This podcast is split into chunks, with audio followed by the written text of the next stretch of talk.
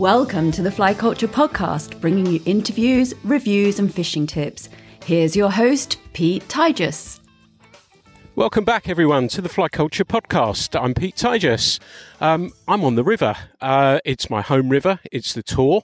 Um, it's very, very, hardly surprisingly, very, very early in the season. I'm just walking up the river now, and um, it's ridiculous. Well, it's about half past nine. You know, it's not the best time for fishing um, this time of year, but it's about ten degrees. And to be honest, I was just too, too excited. I just really, really wanted to go fishing, see if I could find a trout or two. Like everyone else, we've had a fair bit of rain here.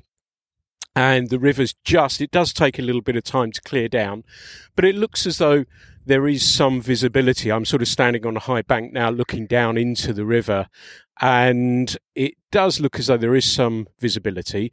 I'm probably going to, because the river still has a bit of a push to it as well, I'm probably going to concentrate my efforts in slacker water more than anything else and see how we get on there. But it's funny seeing the river this time of year. You know, it looks incredibly stark and bare, um, no leaves on the trees, obviously. And then I sort of kind of, as I walk up, I imagine what it would probably be like in summertime too. But the river here, it's the Upper Tor, it's the Tor Fishing Club uh, water, which I've been a member of for many, many, many years now. And so the river here isn't particularly big. Um, it's probably at its widest, probably fifteen feet or so. It's a really lovely, honest little stream. Um, it's about five minutes away from where I live, which is really handy. And like I say, I like heading up the system early in the season. For me, our rivers are not like some of the Welsh rivers, for example, that, you know, you're going to get large dark olive hatches and fish are going to start rising. Our stream isn't really like that. It's really the Grannom, as I think I've said before, that really get the fish starting to rise. But um, it's just nice to be out and just be on my home river. It, like I say, it means so much to me, and I'm, I'm really feel really lucky to be able to make the short drive just to um, go fish it. So I've made this short walk upstream, and I've come to a pool that is very special to me. Um, a few years back now, um, I wasn't very well, and after I was a little bit fitter, my friend Nick came round and said, come on, I'm going to take you fishing. And we came to this very spot, and I said to him, all I want to do is be able to catch a dry uh, fish on a dry fly, and then I can go home. I'll be really, really happy. And it was one of those wonderful moments that I rigged up and tied on the fly, made a cast, and a fish came for it straight away, and I hooked it straight away, which I took as a really positive sign. It was a really special moment. I think I had a little tear running down my the side of my face. I can't remember if Nick did now or not, but if not, I think he may have been close to it. But it was one of those really magical moments, and that's why this means a lot to me. So it's a really nice place for me to start. Um, I've rigged my rod up. I've got a, I was thinking about fishing bamboo, and apologies, Luke, I was going to fish um, his seven foot four weight super fast, but I've got a sense that I may need to chuck something a little bit heavier. So I went for a, a graphite rod, seven foot ten. It's, it is a two weight. Um, but it's a really cracking little rod. It's not a current rod. It's not a uh, right on the, the money rod for the this moment, but it seems to work really, really well. And if I'm fishing a duo, which I'm fishing today, so I've got a big caddis fly um, set up, and then I've actually at- attached it New Zealand style, really, to the bend of the hook. And then I've got about three foot of tippet from there and a black flashback nymph there, which... Um, with a little bit of colour in the water, I think it's not a bad choice. Hopefully, if there's any fish that want to play, then they may be able to pick this up nice and easily. But I'm going to get into the river for the first time, make a few casts, and see how I get on. So that's the first pool fished, and I know this one, having been a member of the fishing club for many, many years now, I kind of know the little spots and the little nooks and crannies fish may be in. And it's at the sort of tail of this pool, really, that it's nice flat water. I'm sort of standing on true right bank side or and looking upstream and casting Uh, up and across to my right towards the true left side, and it looks pretty flat water, but the pool there at the tail there is a little bit deeper than you actually think, and fish often do sit there and And when we do start getting much more by way of hatches, that I can often um, pick up a fish on a dry fly there. Looking upstream a little bit, this next little section is brings back another happy memory, and it's really funny being on the river how memories come flooding back, particularly at this early stages in the season as well. And I remember I'd been fishing my friend Toby, and we've been fishing the Torridge, and it was in April, and like I say, it's the Grannom usually that the fish wake up around there. The, in early, in March time, it's, there isn't a great deal going on with the with the trout fishing, but um, there can be sometimes, but it, not often.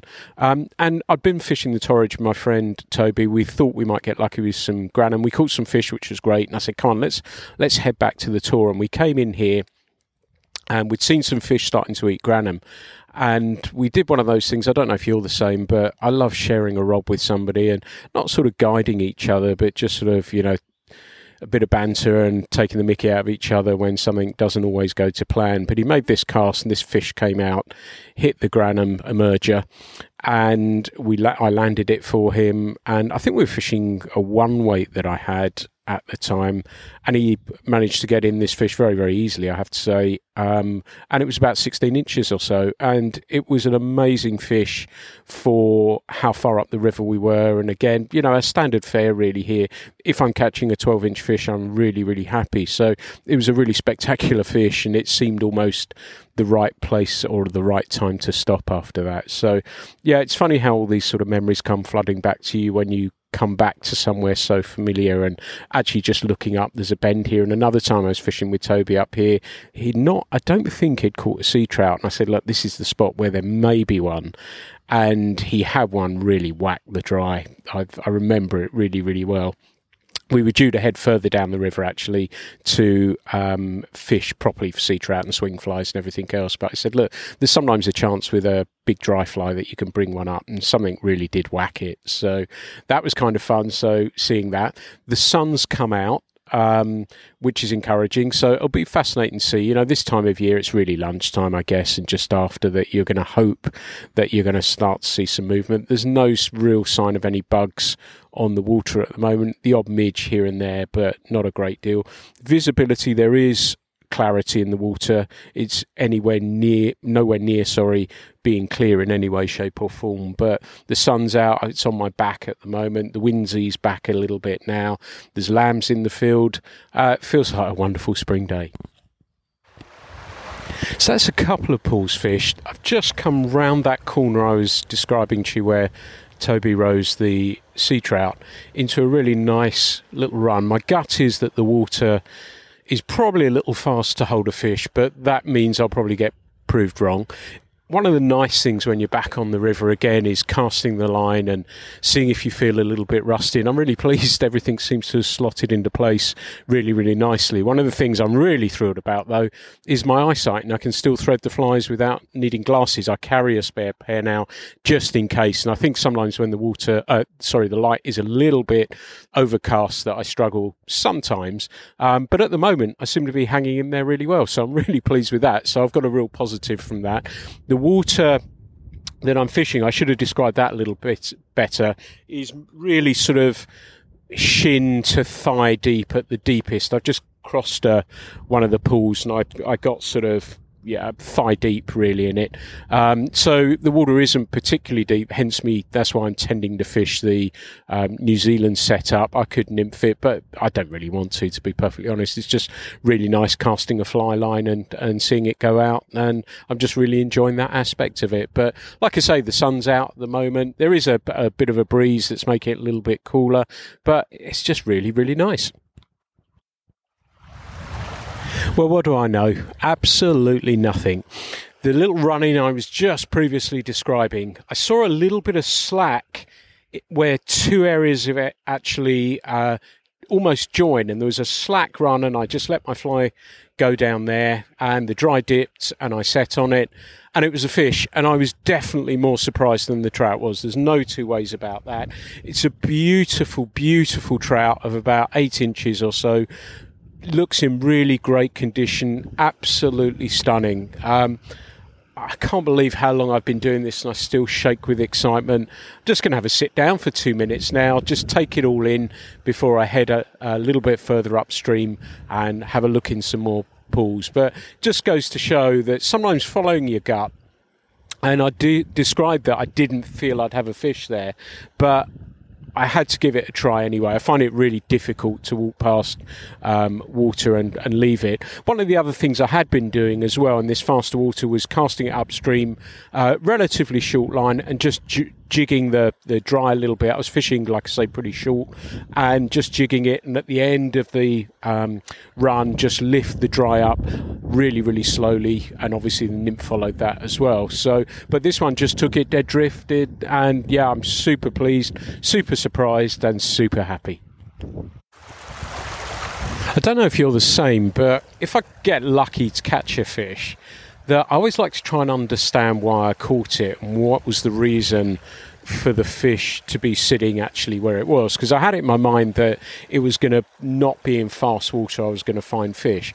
But like I said to you, that the water has a sort of a bit of colour to it at the moment, and I'm sort of standing near whereby I caught it, and it's a little bit shallower, and I wonder if the water is just a little bit clearer, and so it's easier for the fish. It's sitting in a feeding position as well, but I wonder if it's easier for the fish to actually see a little bit better as well, so there's a little bit more clarity in the water.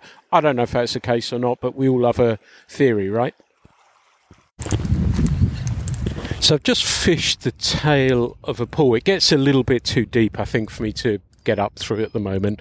Um, I can see there's been a little bit of work um, being done along here. There's been some fences put up to keep livestock away um, from the river as well, which is great news. And the club here um, do some amazing stuff to ensure that the habitat for the trout is, the odds are put in the trout's favour. It's not so it's nice easy cast the whole time.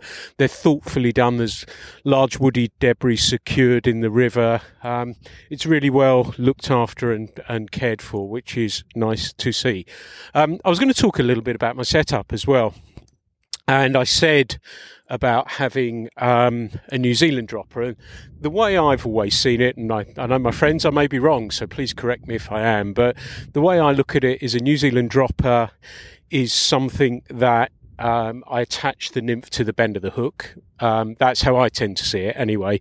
And the, when I will fish that, is more likely if it feels to me that the fish are unlikely to come for the dry fly. So I'm fishing the dry purely as an out-and-out indicator. But um, if I think there's a chance of fish uh, rising, then I'll go for the duo system and have a very short two-inch dropper where I'll attach my dry to that and then have the nymph um, on there. And they all have their advantages and disadvantages, really. For me, the New Zealand setup, if I've got it attached to the bend of the dry fly, then I feel I'm in slightly better direct contact with the um, nymph, so that if a fish does take, then I can set on it pretty quickly. The slight disadvantage, and it took me years to get over this because I'd had fish eat the dry when I had the, the nymph tied to the bend of the hook, but I definitely noticed my hookup rate was better when I had that duo Um, set up, so that short dropper and the dry on there.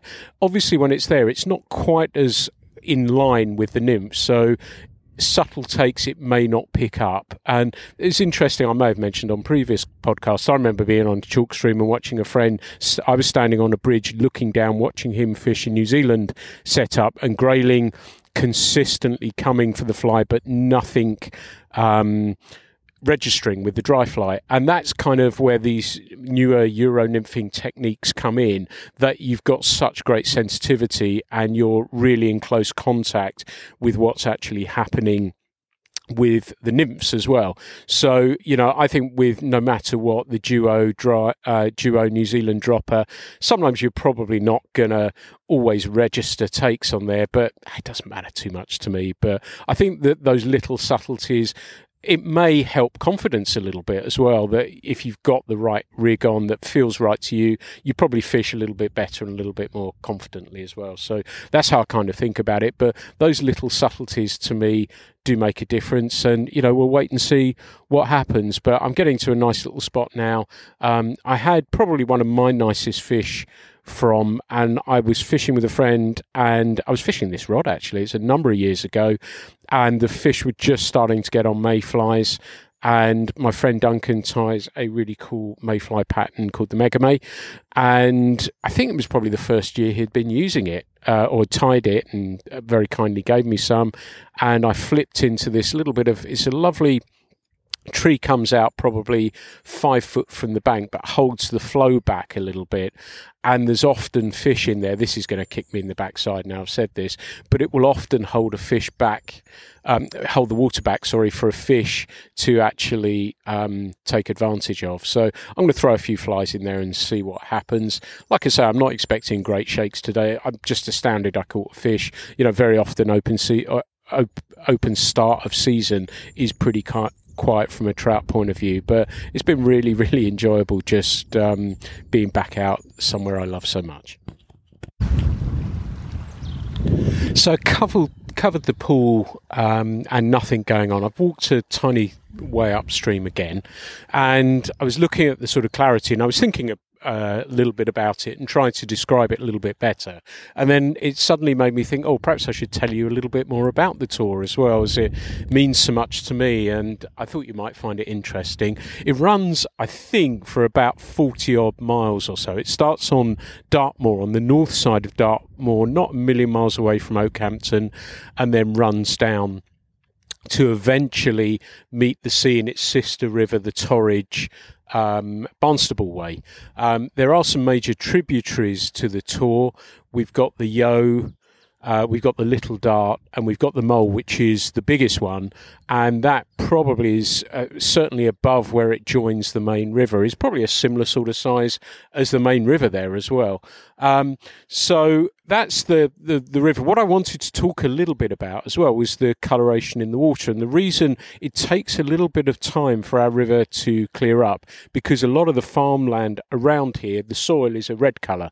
So it does, the, the river gets this sort of reddish tinge when there's been rain, and and becomes very chocolatey as well, but it's sort of got that tinge to it at the moment, which in some respects, you know, when I'm hunting daytime sea trout, I think it's never crystal crystal clear. It's pretty close to it at times, but um, when I'm hunting daytime sea trout, I think that little bit of um color in the water does uh, give me a little bit of an advantage as well. But um, I thought that'd be interesting just to tell you a little bit about that. Also, when I record these as well, what I try and do is just say what I'm feeling at the time. So there's nothing edited. I don't make second takes. I just sort of go with what comes out of my mouth and what I'm thinking and what I'm feeling at that time.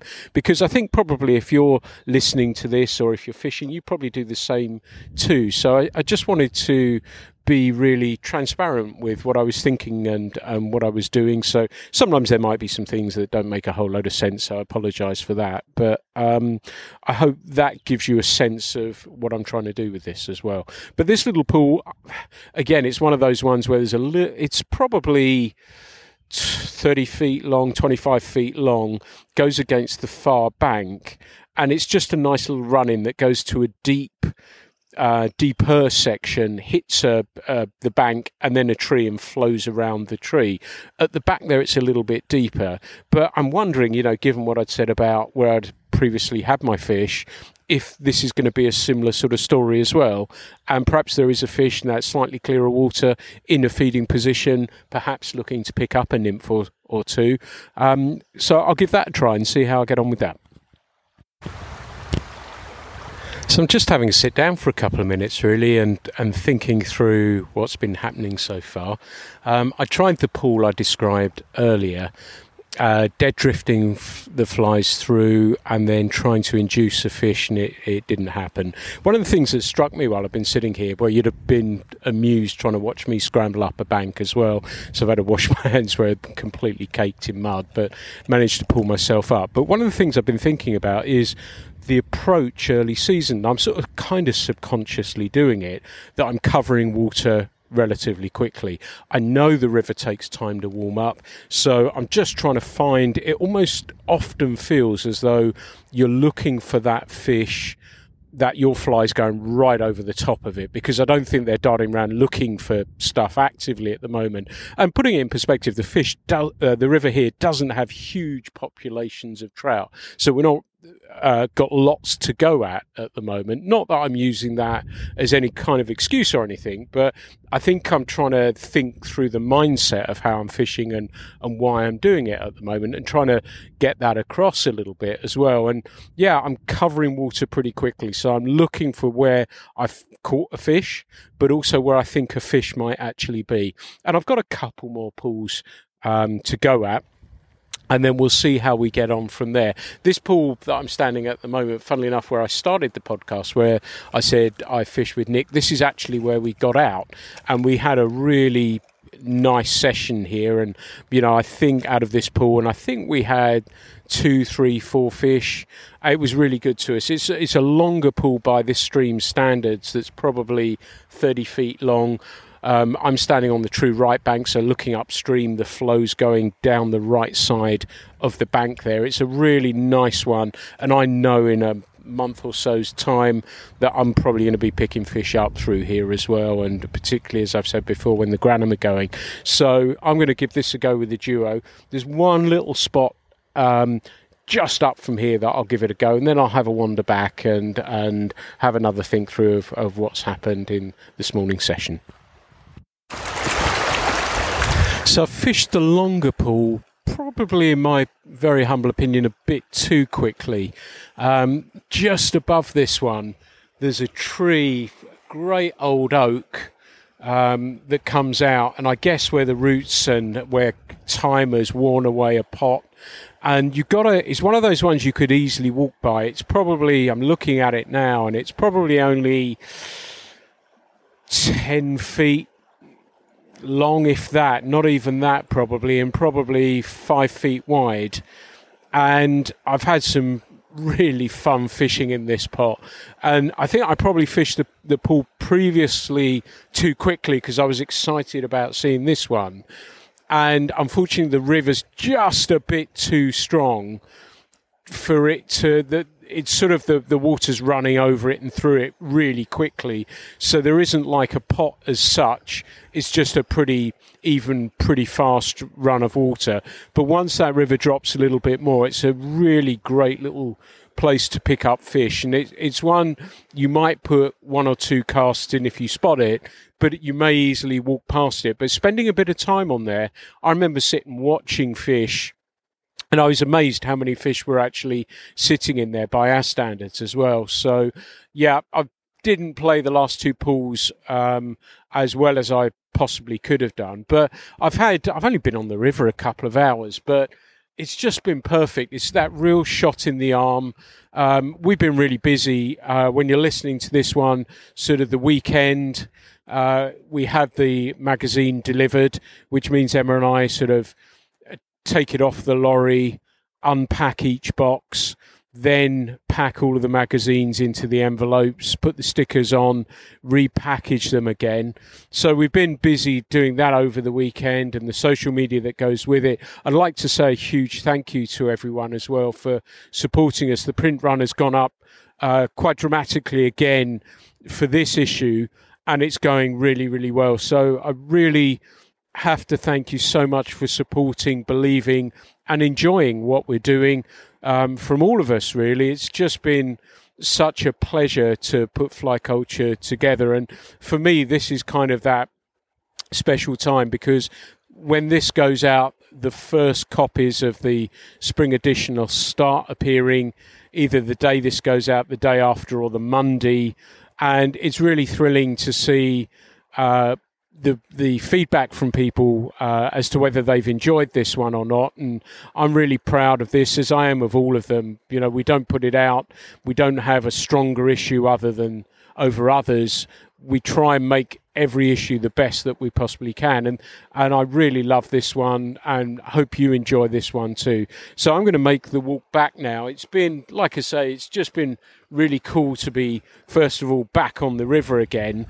Um, and the river's been good to me in that couple of hours. You know, often this time of year, I'm not really expecting to catch a great deal. And I've sort of had in my mind, really, that I really wouldn't bother targeting the trout until sort of April time, um, and concentrate on the salmon. But the river where we salmon fish, where I did the previous podcast with Emma, is still just a little bit big. And if it's got some colour in here, then it's going to be worse downstream at the moment. The river is starting to drop back, but we'll probably hit that in the next day or two, uh, conditions allowing it. But it's just been a pleasure to be back on this little stream, uh, the place I call my home water. I hope if you are listening to this, what you kind of get what I'm talking about and what it means to you, and the familiarity of a of your home water is one of the really cool things. And I think I said on the other podcast as well, often when you come back after the layoff when the season starts, because we don't have grayling in the river here, that it is that sort of long layoff. You You wait and see if the river's the same, if the pools have changed a little bit. And it's pretty much as I remember it, which is really, really cool. And it's just been nice to see those spots. I probably only fished oh, half a dozen pools, if that. Um, but that's been enough for me, um, and I've really enjoyed it. So I hope you've enjoyed listening to this one as much as I have been talking to you about it. And I've done my best to try and describe everything, what I'm doing, a few thoughts as I go along the way, and hope you enjoy this one. So as ever, there'll be plenty more podcasts coming very, very soon. But thanks very much indeed for listening. The Fly Culture Podcast is brought to you in association with Fly Culture, a quarterly print magazine. For more information, please visit fly culture mag dot com. You can also find Fly Culture on Instagram, Facebook, and Twitter.